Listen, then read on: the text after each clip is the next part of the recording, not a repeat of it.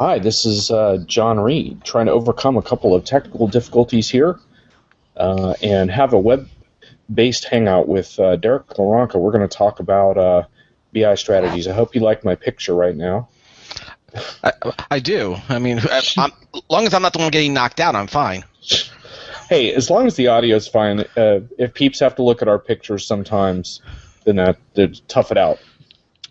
So we're in the evening. We have the ambient lighting, as you can see, and I'm with Derek Loranca. You can see that that's his Twitter handle, and we're going to do some BI shop talk today. Uh, Derek works for uh, an SAP customer in the BI area. We're going to talk about changes in BI and sort of transitioning from reporting type BI to the more advanced BI that's got everyone all worked up. The sex appeal BI, right? See if it really matters. It's the Cinemax of BI. Right. This is going to be the Cinemax BI tonight, so I hope you enjoy it. It's it's pretty safe for work, but you know you might want to be a little careful if you're watching this at work. And and Derek, well, I want to talk about your own career transition because you've been a business object professional, but you're now uh, transitioning to more of an architecture role. So I want to get into that a little bit as well. So basically, the subject is disruptive change in BI. What do you think? Can we handle that? I think we can handle that. I think it's a good topic because the title says it all. All right. Well, let's let's start with with this thing around. You know, you you you work for uh, a large Fortune 100 company in the uh, insurance industry. Are we allowed to say that? Yes, we so. are. Insurance and managed care. We can go that far. Okay, cool. Since I'm not, I'm not officially speaking for that company. I can just right. say that. Uh, yeah. So it's it's one of the oldest in the in the business. It's definitely to give a little more of a hook and reel in. It's definitely one of the ones that you know is out there. I work for one of the companies that are out there with the Affordable Care Act, talking. Our CEOs out there talking a lot about it. So we're we're in the midst of a transition internally because of the external pressures, and then you've got you know as an older company you've got a lot of legacy systems and legacy uh, applications as well as merger and acquisition applications all coming together trying to figure out uh, how to make the business work on top of all the external changes and the changing dynamics of BI into analytics, for lack of a better term. You've got, you know, that type of conundrum of how do you keep the current going with the new features coming down and new applications and new data. So it's it's definitely you know a crucial atmosphere right now, of figuring out where things are going and what horse to tie your cart to. Now tell me about those external pressures because I think we're all familiar with that in our own industries. Like I'm I'm largely in, in media and, and services, which are two industries that are highly disrupted right now. um, it, are you finding that the pressures that are coming are some of them unique to insurance and some of them broader? Like, what kinds of pressures are forcing change? Well, you've got the pressure of, uh, you know, generally, in my opinion, the the scope of where healthcare is going. Going from, you know, you've got one camp pushing single payer, you've got one camp pushing uh, the continuation of the managed care model, and then you've got kind of Affordable Care Act in the middle doing its thing. So you've got that pressure of how do you stay relevant in business with all these other external pressures coming down, which then shakes up how people handle their information. If you think about it, it's one thing for companies to say, I'm going to move my business to the cloud. Uh, that's fine. You can have your data in the cloud. But in a company such as mine, the cloud carries its own set of risks. And, and it's not a much that it's a risk of the data loss and the personal health information and the government scrutiny of it.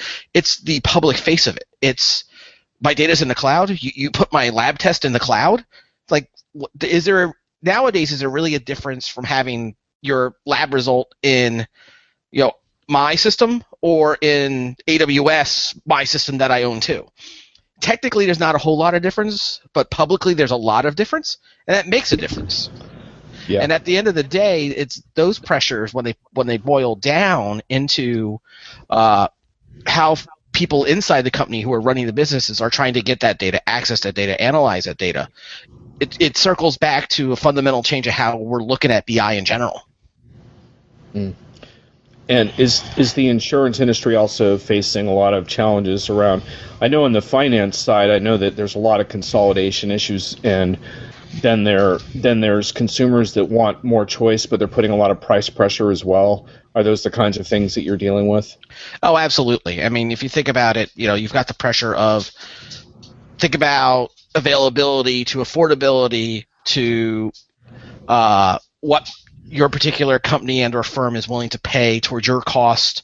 And then you have to bear the, the change of that. And then that cost structure and medical cost ratio you know obviously you know dictates how much profit my company makes. And then therefore that changes how many employees we have and what our outsourcing insourcing ratio is and all that other fun stuff that you know to say we're going to raise your rate or not raise your rate and then your employer is going to say we're going to raise it or we're not going to raise it so do you think do you think your BI systems and BI in general is helping to solve these problems, or is the whole point that BI needs to be retooled in a way that helps business users and makes is more sort of agile, if you will, so it can help solve these problems, or is it actually solving them now?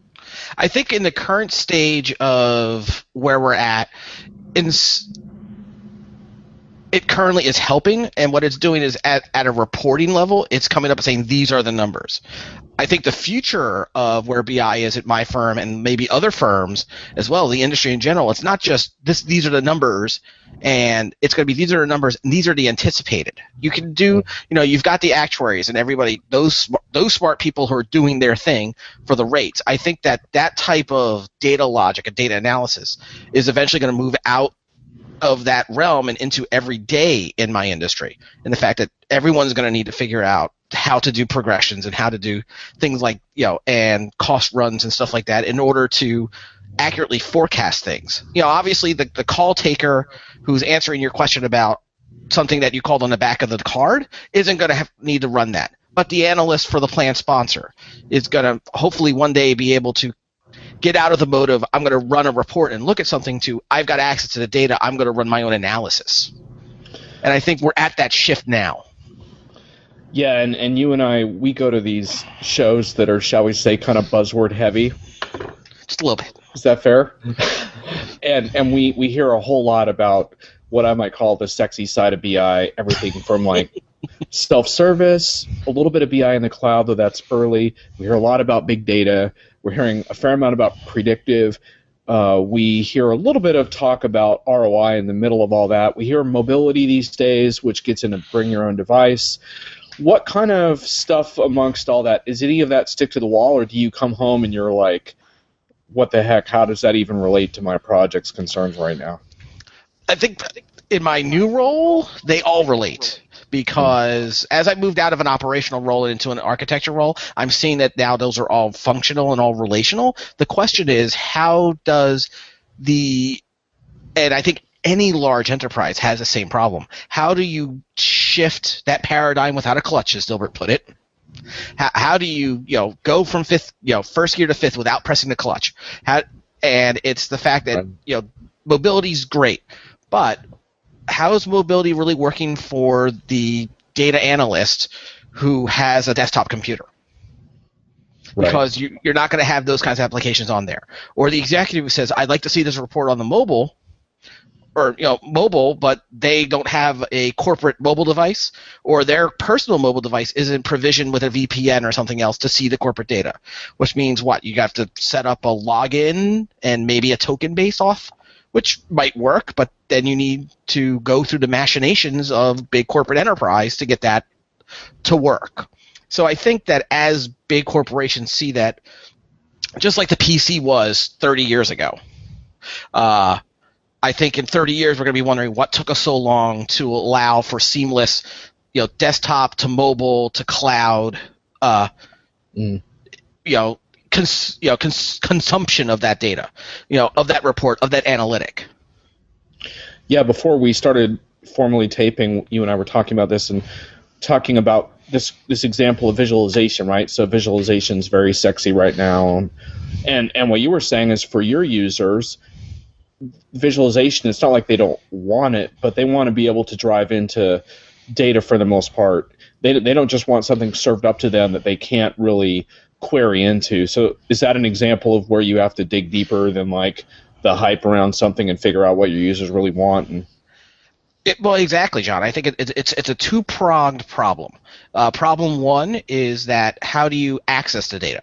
You know, right now the those folks are getting their data either they're pulling the data out themselves and they're doing analysis locally, or they're using reporting, you know, generic reporting, to go and query against the data and bring back numbers to then do something else with. Uh, and as the data grows on the relational systems, it gets slower and slower and runtimes get longer and you can only speed that stuff up so much. I mean, how, you know, when you're trying to pull and query a data highly optimized, you know, table that's, you know, 50 billion rows long, it's to take a while. But, you know, then you have these sexy buzzwords of analytics and the sexy buzzwords of visualization and, you know, the tag clouds and all the stuff out there that people like, I want that. Okay, I bought the product Okay, but I'm going to put it on this 50 billion row table. Wait, it's what? That's never gonna. Why is it taking so long? And you sit there and you roll your head and go, well, that's because you know you're trying to do this really advanced analytic on a 50 billion row table. How you know that's where that big data and that speed may come into play. It's it's that progression of getting you know. There's always going to be for transactional reporting. There's always going to be a need for enterprise level information but does everyone really always need access to that at that table? You know, we're going back to the days of data mart and data warehousing. You know, pull out everything got put into the warehouse and then you put the marts on top of it. And then, you know, now the marts are now warehouse sized.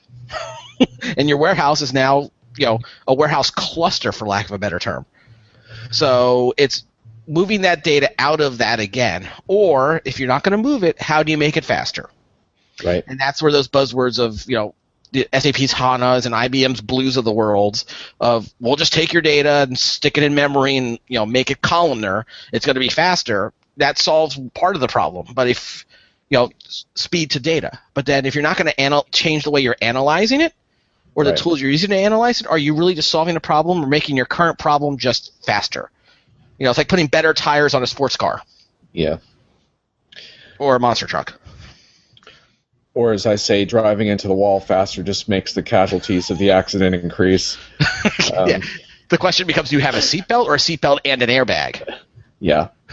So, do you have an approach in your company that makes sure that when you pursue it, one of these newfangled BI projects, that it is relevant to your users? Are they involved in the process in some way? I mean, I know the the buzzword is like agile or design thinking or something. Do you have something like that that makes you feel more confident?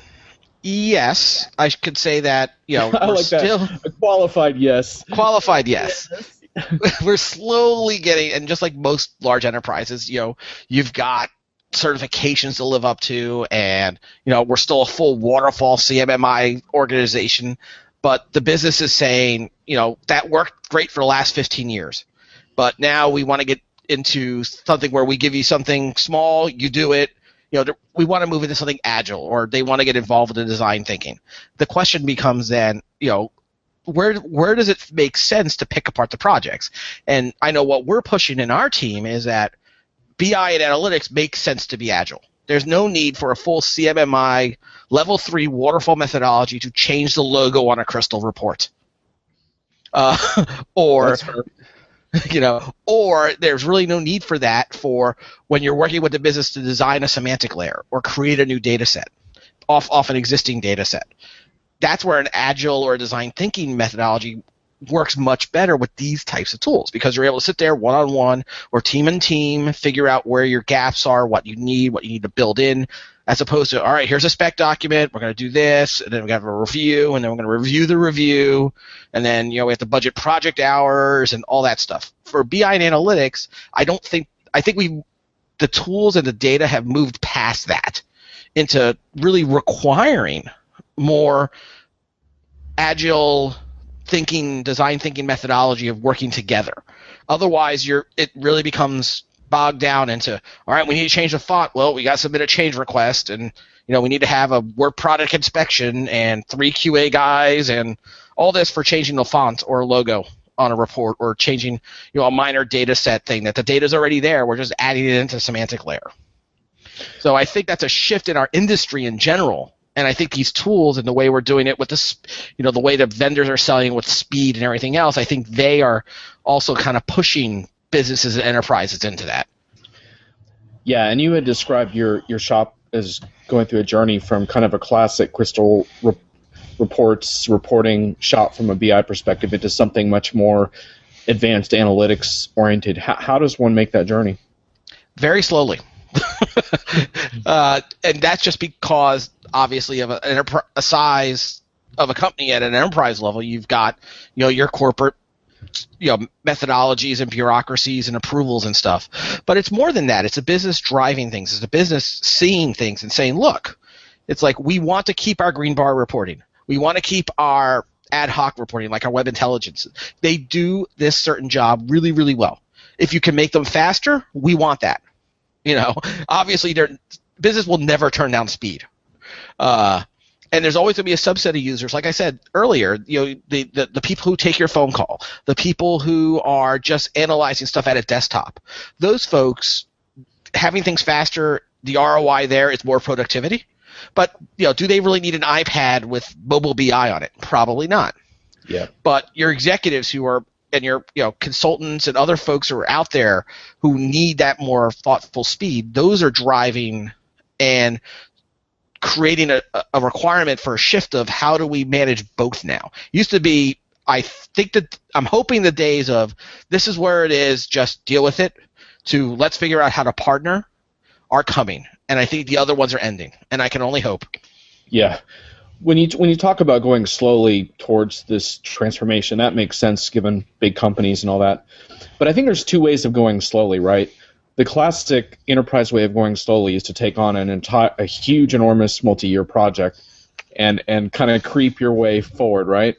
Another model for going slowly is to pick one thing, and like like you said, like maybe executives on iPads, right, where you have a clear use case for how they're going to use it, um, or shop floor um, reporting where they'd never had access to that data handheld before. Is that the kind of stuff you're doing, where you're kind of picking certain certain things and pilot project and things like that, or how does it, or you roll it out one division at a time, or how how does it work? I think that's how you have to do it. To be honest, mm-hmm. part of my phone in the background. I think that's how you have to do it because I think that's how you get buy-in. I think that it's those smaller successes that drive the bigger enterprise project. I mean, mm-hmm. we're not a we're not an ERP shop in the sense of a classic ERP shop. We're not making widgets. You know, right. you know, my industry, yeah, we have our own enterprise processes, but they're all homegrown. You know, still running big iron and those things like that, right? So at the end of the day, though, what you've got is business units and business teams coming to say, I need, I think this is going to increase my productivity. I think that you know this analyzing the data this way is going to make us money, and I think that is where that grassroots of people saying that we need this change is happening. And believe it or not, I still think the old school method of X business head says, I have this project money and I want this, is still very much alive. I'm sure mm-hmm. at every firm. You know, this this vice president wants this type of software and has the holds the purse strings for last of purse strings. You right. know. We should have you know, clarified to our listeners when I said you guys were an SAP customer that you're an SAP Business Objects customer, not a SAP ERP customer. So for what that's worth, du- duly noted. And I think it's funny that uh, we, we say that, and it's and it's the truth because as SAP is buying these, they have bought business objects, you know, the KXENs, you know, as companies like that grow, you've got the different uh, use cases and different types of customers now. You know, the days of you know my company being a huge shop compared to the Cokes and Pepsis of the world that SAP runs is probably you know obviously things have shifted. Right. But at the end of the day, a customer is a customer, and how companies like SAP and you know for let's say Salesforce with their purchases are handling that integration, it's really what's going to drive the next five to ten years. You know, I think that as these companies, you know, Salesforce and you know, Kate, Workday, as they're buying other little guys, or SAP who's buying bigger little guys, the question becomes how do they integrate those tools in successfully and not really lose those current customers to say, you know what, you, you forgot about me. I'm going to go and buy product X because you know analytics is analytics, or you know talent management, talent management. Yeah, SAP's been pushing uh, predictive analytics quite a bit, and it's easy to understand from a business perspective why they would do that, right? Because predictive starts to get pretty exciting when you start thinking about anticipating risks before they happen and minimizing them as opposed to getting spanked by them, right? and I think there's money to be made in that too. Uh, yeah. You have your large predictive vendors, but what's shaking up the predictive industry, it seems, are the smaller vendors, and uh, those types of purchases, once again, are you're going to decide the future of those big companies. You know, Right. How do you integrate them? How do you sell them? How do you do it? You know, it's like, all right, you know, you bought business objects, and now you're making all the changes here in version four for ERP customers. 4.1 has got, and or feature pack three before before 4.1 had more for you know the non-ERP customers, the regular standard relational. And the message from SAP is always, you know, we're not losing, we're not losing the focus on the other customer you know, and that's you know still been the case to a point. Uh, and I would think that maybe the success factor folks might say that to a, a little bit as well. You know, it's the fact that as these companies are buying these things, and in this case of you know our case, we've got a suite here. The question becomes, do we keep that suite or do we add on? And I think that's the big thing that a lot of the bigger vendors, SAPs and you know Oracles of the world are not keen to hear is that I, am going to keep your product. I'm going to continue to buy it, but I'm also going to try, you know, something else. You know what? Because these guys might have a jump on you because they were smaller and were under the radar, and they play nice with my, you know, non-SAP data. Okay, you know, I'm not saying I'm not going to buy your product. I'm just going to say, let me go and talk to here without pressuring me about buying your current product. right and and it's I think it's interesting because that speaks to your career transition as well, right? Because you know, moving from being kind of a tools expert in business objects to being an architecture guy who can kind of speak to weighing the pros and cons of different approaches and yes, different vendor solutions. And you look at it and you're like, that's where landscapes are headed, right? Where companies want to be able to plug and play uh, to get where they want to go without necessarily saying, well, because you doubled down on our product in the past, you must use this in the future. And yes, and I, but, but it's funny that you know we, we, we say that because we also always know that there's always that behind the scene pressure of over here that I don't know, but it's 17 levels up saying that all right, this person buys a lot of this, so we're going to buy this. Right. You know that always comes into play at any company, but I think that I totally agree with you in the fact that as people move on and things become plug and play, it's going to be a challenge and the winner will be who can plug and play with the most. Mm-hmm. You know, I can play with Hadoop. I, I've got R integration. You know, I want open source, but I also am locked into my, you know, uh, Teradata and Netezza, you know, for these silos over here. So whichever one can play with all of them and can play with them, maybe not at a native level, but at a, the next level up from pure native, I think that is where things are going because think about device agnosticity, for lack of a better term. You know, I've got an Android tablet and I've got an iPad. You know, both markets have got the have got an app for me to get to my dashboard, for lack of a better term, or to my to my visualization, to my analytic. At this point, it doesn't matter where it's running. It's the fact that the software is running it and it's right. available. I think that type of you know agnosticity. I love to use the word platform agnostic when I'm talking with SAP. Uh, that type of agnosticity really is going to decide where people's loyalties and therefore money lie. Mm-hmm, mm-hmm. And are you taking it upon yourself as as an architect to better understand these broader trends and vendors as well? Are you feeling that that's important to to BI professionals like yourself, or? I, well, I think as a BI professional, I think we're all experts in certain tools. I mean, for me, it was business objects, and still am to a point it's the point of you may not may not be an expert in Cognos, but knowing what Cognos can do and knowing what the differences are, that mm-hmm. if for some reason management says we're buying Cognos now, you at least know what it is, you've heard of it, and staying current allows you as a BI professional to say, all right, I knew, I've heard of them, I know where they're coming, you know, I've seen the blogs, I've read the snippets, I read the analyst feeds, you know, those types of things to weigh. All right, well, we know why management might have done it this way. Okay, well, this is what the Holy Grail has, you know, the, the ivory tower has decided on high. We're the ones in the trenches that are going to implement it. If you're not staying current, you're, you're going to get pigeonholed. And next thing you know, when that product, you know, the new product comes in and your product's, you know, is down to three users, they're going to wonder why are you still there? Right. Yeah. Want to get back to predictive for just a sec because I don't want to miss this opportunity because you guys you guys go f- fairly way back with predictive, right? Because you told me you were a, a SAS shop from the old school, which is SAS SaaS, not software as a service SaaS. Um, so why do you think predictive is suddenly gaining so much sort of market attention and momentum? Have, do you think there's something we've turned a corner with what we can do, and if so, why?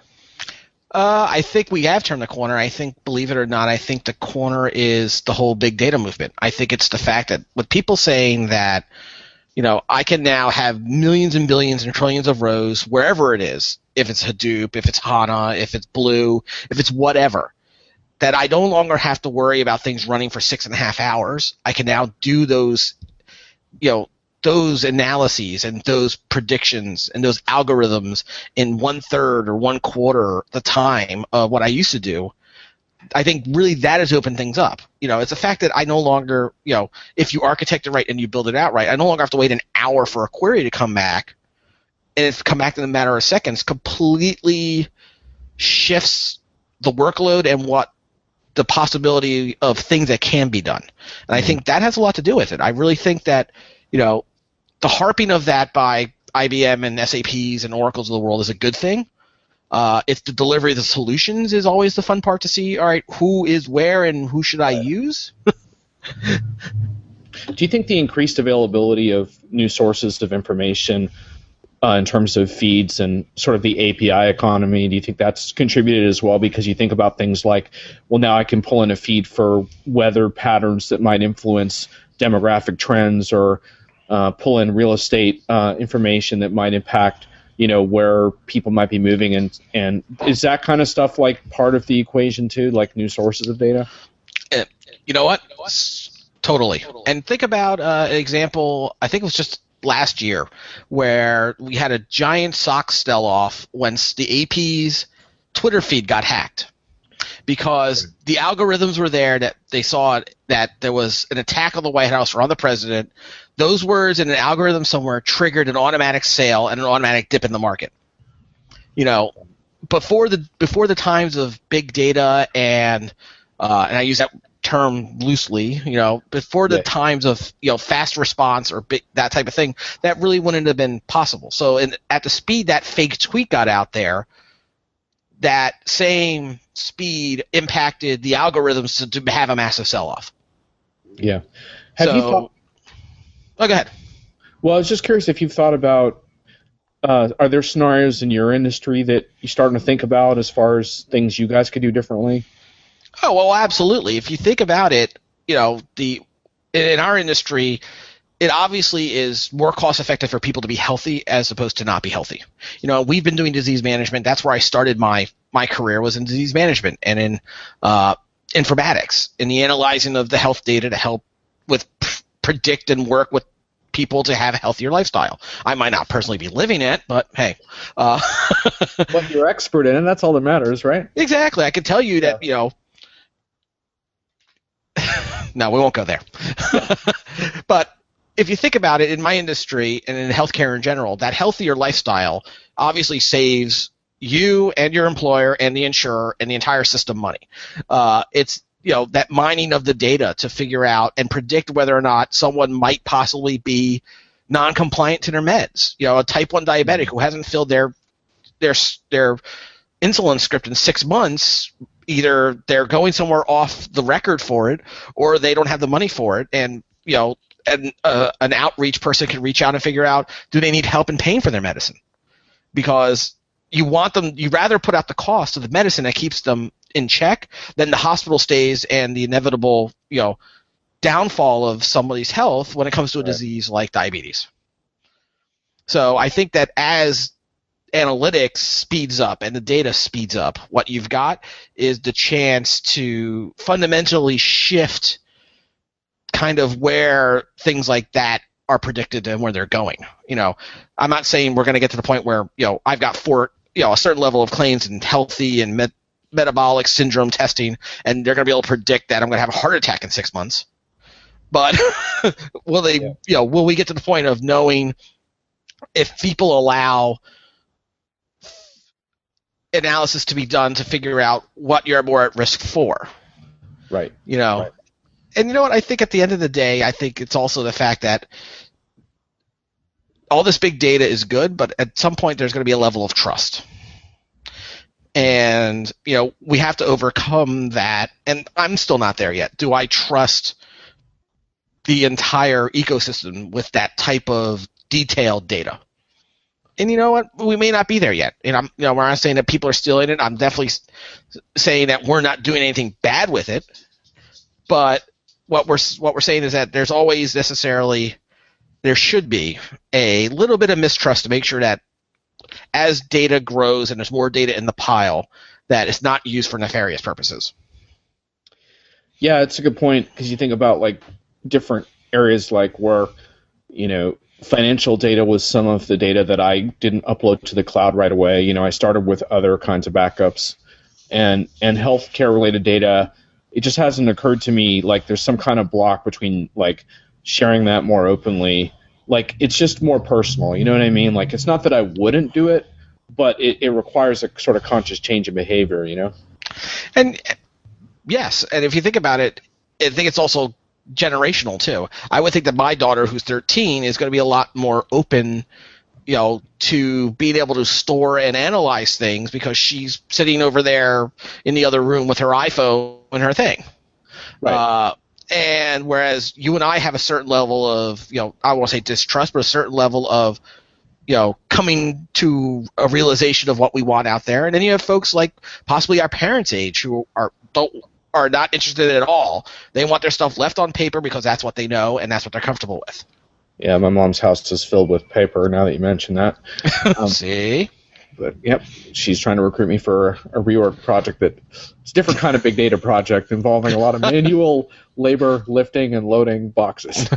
But uh, Oh, God. but no, you, but no, you make a you make a you make a really good point though because I think that like you think about folks of your daughter's generation where they're going to be used to like for example wearable devices that are constantly relaying information back to the manufacturer which might share with them interesting aggregated information about what they're doing or whatever. They're going to be used to that idea of these kind of two-way communications mediums you know what i mean?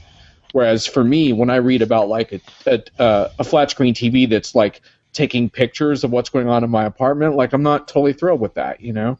Um, but but but that's going to become like a that that idea of that smart machine that's interacting with you i think that's going to become the norm you know? Well, and you know what? I think the uh, the other thing to that, and that's a funny part. eh, We read the same thing that TV that you know. I'm gonna send you. I'm gonna send back to Mother Company. We won't mention the name. We're gonna send back to Mother Company what you've watched and the file names of anything we could find on a USB mounted drive that has AVI or MP3 or MP4 on it, just so we can tailor your recommendations based on what you watch. Like, wait, hold. I didn't really sign up for that. right yeah yeah totally yeah it's like, and I said turn it off, which means, you know, that's not saying that bad programming is never going to happen, because that could, you know, obviously the poor programmer who that company threw, you know, to the wolves. It's like, oh, when, when you check the box, it should have stopped. That was an error, right? That poor programmer is getting fired. you know, it, it as as generations come and as you know the Internet of Things happens, and it's going to be an interesting uh, journey to watch where things really happen, what people really want to accept, Right. and do we get to the point where people accept everything and then something really bad happens and then people dial it all back again? And is and if something bad happens, can you dial it back? And I think that's the that's a big question with all this data with, with you know Facebook and Twitter putting all the billions and billions and billions and billions and terabytes of you know whatever out there. Can you really ever get that back? Yeah, I I graduated college in the in the early '90s. I did an interview with a guy in it from AT and T who told me during the interview, he's like, "Wait till you see what happens when all these big databases get combined." You know what I mean? Like we have these different pieces about you. Wait till you see that, and that day is clearly here, right? And it it's a little scary how much people know about you. So it's interesting to to weigh that out, and I think that's definitely a factor. but at the same time, it's not stopping companies in different industries from asking the kinds of what ifs you and I were talking about. As far as in your industry, the what if is about personal health and predicting uh, impediments to that. Uh, and trying to improve bottom line. Is that kind of how it starts? Uh, you, is your company pursuing or considering projects like that, kind of based on those what ifs, and then and then and then and then does it shift into a tools conversation in terms of what what what's possible and what kinds of tools could make it happen, and then into a pilot project? Is that kind of the, the way it goes? Well, I think I think in, in in the healthcare industry, I think there's all of that's going on, and I think it all depends on how you're looking at it. I think that you know in managed care in general, I think it's because of that you know personal nature of that data. There isn't a whole lot of uh, what can I do with that? You know, it's very structured. It's very, you know, and you know that's one case that I agree with. That's what you have to be structured about. But I think that when you take that out and you're looking to do more higher level model analysis and health analysis and things like that, I think that's where the business users and analysts in general are seeing and looking and saying, all right, if I had this type of tool, I could do this type of analysis. How do I get mm-hmm. that to work? And will it work in it will it work with my current infrastructure? And if it doesn't, what do I need to do to bring our infrastructure up to snuff? And I right. think that you know those buzzword heavy conferences circling back to probably what was one of your original points. You know those buzzword heavy conferences with dropping all of those big things in there. They're sticking. And to be honest in the last 10 years i've been at 10 plus years i've been at this company uh, it's only been recently in the last few years that those buzzword type conference you know pushes are really starting to drive discussions. And i think it's because they've actually while it's definitely buzzword heavy i think that it has started to actually become a reality so the reality becomes how do we actually do it you know five years ago when you're talking visualization and analysis you're talking dashboards you know but now we've moved beyond you know dashboards into data science and full blown, you know, large data set analysis. You know, that's completely different than we were five years ago. Mm. So the question becomes, you know, I think, and you know, I'm not bashing a dashboard. There's a place for it, uh, and you know, if you got to, you know, you've got to do it right, and you've got to, you know, do it well. Uh, you know, you can't be building things like I, you know we were talking earlier. Where here's a number one million, but if I click on that, I want to see a list of a million people. Well, it's not really a dashboard anymore. You're going, you've now moved out of dashboarding into analysis and into you know data mining and science and all those fun stuff that people were talking about. So people are starting to want that now. They're seeing that, and the vendors obviously are responding to it because we get conference after conference with these buzzwords and these new products in this space. So the question becomes, to people like me and to BI professionals, how do we actually implement them with our current stack and with our current data set? And if it's not going to work with the current stack and current data set, how do we either uh, make it work and tie them together or we build out new? And right. that's a conversation in and of itself. Because the business case gets tougher and tougher the more new systems and the more new applications and products have to be acquired to make it work. Just a little bit. yeah, yeah. and and you know, along those lines, I think it's interesting too because you know this this sort of thing around these sort of big monolithic suites, right? Where you know ERP used to be like big monolithic on-premise suites, huge multi-year projects, and there's just this sense that business is just moving too fast for that now, and you, you certainly see that in the BI space, right? Where a lot of the sexiest BI vendors, for lack of a better way of describing them are what I sometimes call quick and dirty BI, which is a little unfair, but it's that idea that you can go in, the line of business can implement a solution quickly, maybe even with minimal IT involvement, and there you go, right? And we know the names of all those vendors, um, and uh, so I can repeat a couple of them, but everyone knows who they are. Um, and the point is, like, like now the bigger vendors, I think, uh, in my view, I'll be curious to see if you agree, they, I think they've realized there's a lot of validity to those approaches, and so they're trying to say, yeah, you know, we can offer you some of those tools, but also with a little more overall integration and security and all the things you've already invested in. So you have the case of something like, uh, you know, you and I both work in SAP a lot, so you have you know Lumira, which is trying to, in my view, play catch up with uh, products like Tableau. Um, so, what do you think? Do you think that's the right way to look at it? And and what would a company like SAP, particular, need to do to get Lumira to the point where does it need to compete head to head with the best of breed features, or does it have a little bit of leeway because of the integration in the back end and that kind of stuff? Well, I thought I agree with you 100% in the fact that I think they are playing catch up to a point. Uh, and I would agree as well. And I never really thought of it that way. Do they have a little bit of leeway uh, because of the backend integration that, that should hopefully be coming? Uh, and if not, they can leverage. Uh, I think that, yes. And I say that because if you think about you know the, the, the Tableaus of the world, you know they were meant for exactly for that quick and dirty. We're going to grab all of this data, we're going to bring it in, we're going to make vi- cool visualizations and let you analyze it, which is great. But that data still sir, is still hold, held locally, or you can connect to something, uh, and then you've only got the connection based on what you're connecting through. Uh, but then you've got something like BusinessObjects which has a whole back-end robust security system i think that that's the that's the play for at least for large enterprises that they can make in that you know, we know that vendor X, Y, and Z's A, Windows AD authentication is still manual and needs needs some touch, need, needs some finesse and work on. But in this version, we're launching, you know, security based on your back end, you know, well, once again, we're talking SAP, your your full BI platform backend integration, which means that you can use your groups that you set up already to look at this, and we'll have some logging and other things.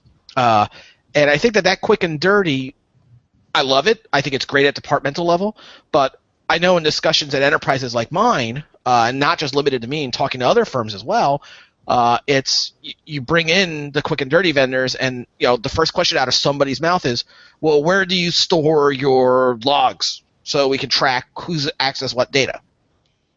Or you know, what is your once again, what's your AD strategy? Since we have a multi-billion-dollar investment in Microsoft back-end servers, you know, for authentication. You know, do you have SSO or Kerberos auth? Uh, that type of stuff.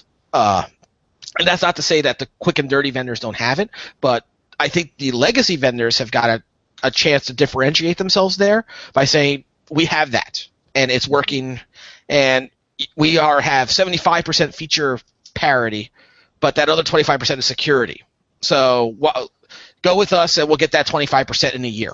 Right. You know, and I think that there are some large firms that may just say, you know what, all right, it's like you know what, I'll uh, seventy-five percent is good enough for my general departmental, my general wide, should I say general, my wide installation base.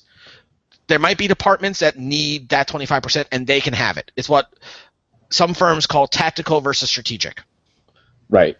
Right. Derek faded out for a sec there on the audio. I think he was saying Oh. 70, just for a sec, uh, 75, 75% is good enough, is what he was saying there. That if companies can uh, get 75%, they might be okay with that. Just just real quick on the feature parity, Derek. Like, like let's say I was shooting for 75% feature parity with best of breed on those that kind of visualization. What what would do you think would be the keys, like as far as features? Well, uh, can you hear me now a little better? Yeah, yeah, you're good. Okay, so I think the keys, you know, I don't think it truly is the whiz bang front end stuff. I think that having most of the same visualizations, uh, I think it's the fact that what kind of support, you know, that 75% brings to connecting to data.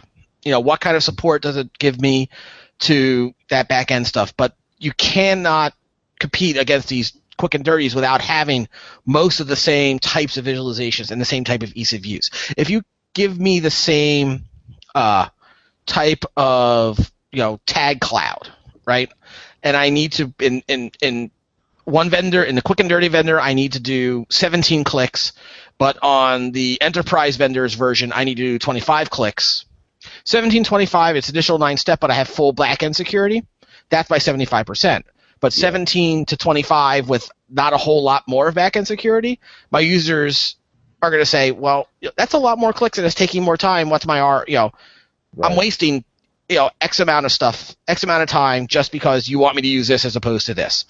I think that's where that that tactical versus strategic comes in. There's always going to be divisions and departments who need that extra 25%. So no one's saying you can't give it to them, but at the wide at a wider audience, if you if large enterprise firms can say, well, I can have my security, I can have my back end, and I can have 75% of my features for 75% of my people. All right, I can negotiate a contract there.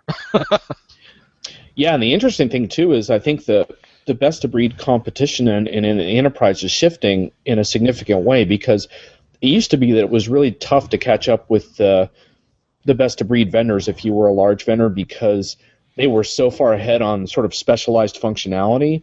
But I think you just nailed it with user experience. Now I think there's actually a little more opportunity for com- companies of any size building software to catch up because if you can design a kick-ass user experience for me that that gets a number of things done that I want and my users love using your product and I know that you're going to update that product four times a year and you have input from me to do that, uh, feedback loops or whatever, I might go with you because I, th- I think that's the big change, and you may have seen it too. But it's just the user expectations in the enterprise have gone way up, and that's become a real big key to adoption.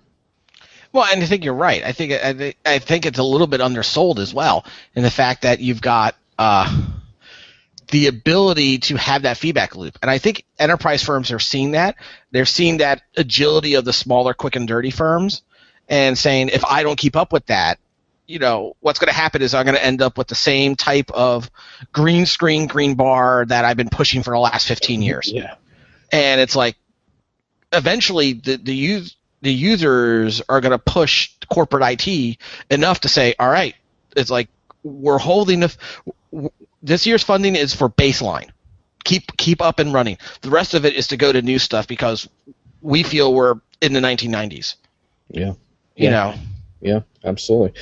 Well, we should wrap in a sec, but I just wanted to close out with a, a little bit on your your career and your own evolution. So, moving from a reporting expert to more of an architecture, was this a conscious decision? Like, what weighed into that? Why are you making this change, and and how's it going? Well, it's going pretty well. I think it's. Uh, I've been doing a dual role for the last, oh, maybe three or four years, where I've had a you know a small team and my own individual BI application, uh, and been for half the time. And then I've been doing this architecture center of excellence type role, subject matter expert for the other half. And with uh, recent reorgs and purchases and acquisitions of other firms, I looked at the corporate landscape and looked at my team and said, you know what, you guys, you know, this, the, you know, the architecture COE role has really been what I've been doing for the last year or so, and you guys will be a lot safer with a consolidation as well as can take it to the next level. Uh, working with the business, the business has really come to accept you know this team uh, with me on the periphery as as the you know as the go-to guys and ladies. So you know what, go for it. I'll hop over to this side. You know they the roles there for me. So it was a matter of timing, job security, as well as I think seeing where things were going. I think you know I see that where I want to be career wise is helping to pick the products, become an expert in the product, and helping people implement the products as opposed to actually building in the products. Mm-hmm. Uh, I think that's that's where I wanted to be, so it kind of worked out. But I think that a lot of that work, Jon, I think is actually going to be pushed down to the in, in over the course of years into individual developers as people start to you know take things like agile and design thinking you know to the next level your developers are going to be really and your development leads are really going to be helping to drive strategy. You know working together with the business to develop that particular application right? They're saying you know this is what we want. If developers aren't savvy enough to catch that and architect for it it doesn't matter how many architects at you know and centers of excellence you have if the users are asking for something and it's not getting to that level and only the develop because the developers didn't pass it on, you're you're back in a conundrum of how do we get from green bar reporting to managed ad hoc reporting. Do you find yourself mentoring younger BI professionals? Yeah, I do. I I, I really kind of like it because there was somebody in my role before who did that to me, and mm-hmm. for you know and it, we became good friends. And you know, unfortunately, he passed away of a of a brain tumor a few years ago, and I took it upon myself that you know, for someone to do that for me, even when he was sick, the least I could do was help. You know, the next person who wants to learn. I think that's the crucial thing in any type of mentorship. Mm. I'm sorry, in any type of mentorship. It's not the fact that you're saying I'm going to be your mentor, or come and ment or having people. You know, Sheryl Sandberg in her book, you know, said, you know, you don't always take somebody who comes up and says, "Can you be my mentor?" It's it's not that type of relationship. It's if you find that there's somebody who's got you see something in them and they are open to really kind of wanting to learn, then sometimes there's a natural fit and it just goes. And I've luckily I have that with you know some of the younger folks. You know, I say that because I don't think I'm that old, but you know these guys can code circles around me nowadays. You know, I'm like I wish I could do that 15 years ago. Uh, right. but I think that that's you know it's like you know Lion King, Circle of Life. You know. Yeah. Yeah. You know, as long as you don't chuck Simba off the rock, you know. Yeah, that's interesting. That that you you kind of brought me back to early in my career because I remember uh, a couple people, one in particular, you know, who I had felt like an enormous debt to, you know, the kind of thing where you you know you you wonder how you could ever repay someone who reaches out a hand at a really vulnerable point in your career and pulls you forward, right? And the the advice was just very simple, which was you pay me back by helping someone else. Like it's and that part like really starts to click where you're like, yeah, I'm at the point in my career. I'm still trying to learn on the one hand, but now I really see a role for myself. Like it feels really good to be able to pay some of that back. Well, I think you hit the nail on the head. Is that you have to pay some of it back, but it's also the fact that they're actually doing something with it. Right. It's like you see what you're what you're able to help. You know, why don't you try that? And they actually try it, and it actually works. Right. And then you see six months or a year later that they did it for someone else. It's like, all right, you know what? That was something that it's being put into in perpetuity. You know, circle of life again. I'm helping him, who's helping him, who's helping him. That may one day help me one right. way or the other. And you know, when you're talking in IT, especially with with the circle of development and how you've got you know you know DevOps coming big now with developers also doing the operational roles. You know, yeah. you've got to not be locked down and head down anymore. You've got to be able to think clearly and think broadly. And you know, those are the types of qualities I look for people who you know I've worked with or work, you know worked with me, and the, that's the kind of qualities I look for people that I want to work with or four. And that's that, you know, once again, go back to Disney, circle of life. You know, when you're mentoring someone, I think that that's important to, to keep that in mind. And, you know, I don't think that just saying that I'm a mentor is enough. Right. Yeah. That you you need to see see the impact of it. Yeah. It, you know, it's interesting because I I I give this talk uh, at shows sometimes around becoming indispensable versus you know kind of being someone whose skills are very easily outsourced or you know sent off to market uh, to someone cheaper. And this was the first year where I really tried to reframe indispensable a little bit because what I realized was that people were starting to think that they had to sort of when I said indispensable, it's almost like they conjured up the image of like a, a Jimmy the Jimi Hendrix of their you know, or the Yngwie Malmsteen or, you know, whoever, like the virtuoso, right? And my point was a little different, and so I started to explain, like, no, indispensable in today's corporate environment. It's not about being some hotshot hired gun mercenary. It's about being able to enable a team around you to function better and to impart that knowledge upon them so that they can grow. And that's a very different kind of way of thinking about it than I used to think about it. So it's kind of interesting. Well, you say it's interesting, but it's the truth. It's the fact that, yeah, you're going to have rockstar programmers and rockstar developers, and you need to nurture them, but by also keeping the, I don't know if you hear that in the background. Uh, that would yeah, be the dog. That's the, uh, I think that's that, the uh, hangout is almost over. Uh, that's the Beagle Hal. I'm going to assume yeah, that, yeah. that, that that's that's Mrs. Golasal coming in from a, a two day business trip. Uh, oh, but yeah, it's that rock starness. Rock star being a rock star is good. Being a virtuoso is good, but you know what? It's one thing to also be, you know, the conductor. Yeah, Absolutely. So you got to conduct your own career, and if you're not the conductor of your own career, you're you're- just in the you're just in the back playing triangle.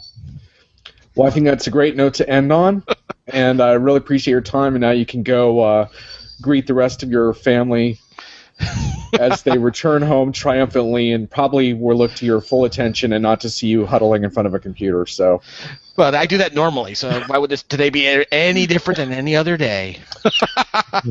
fair enough, dude. It was a pleasure. As always, my friend, looking forward to it. Thanks a lot.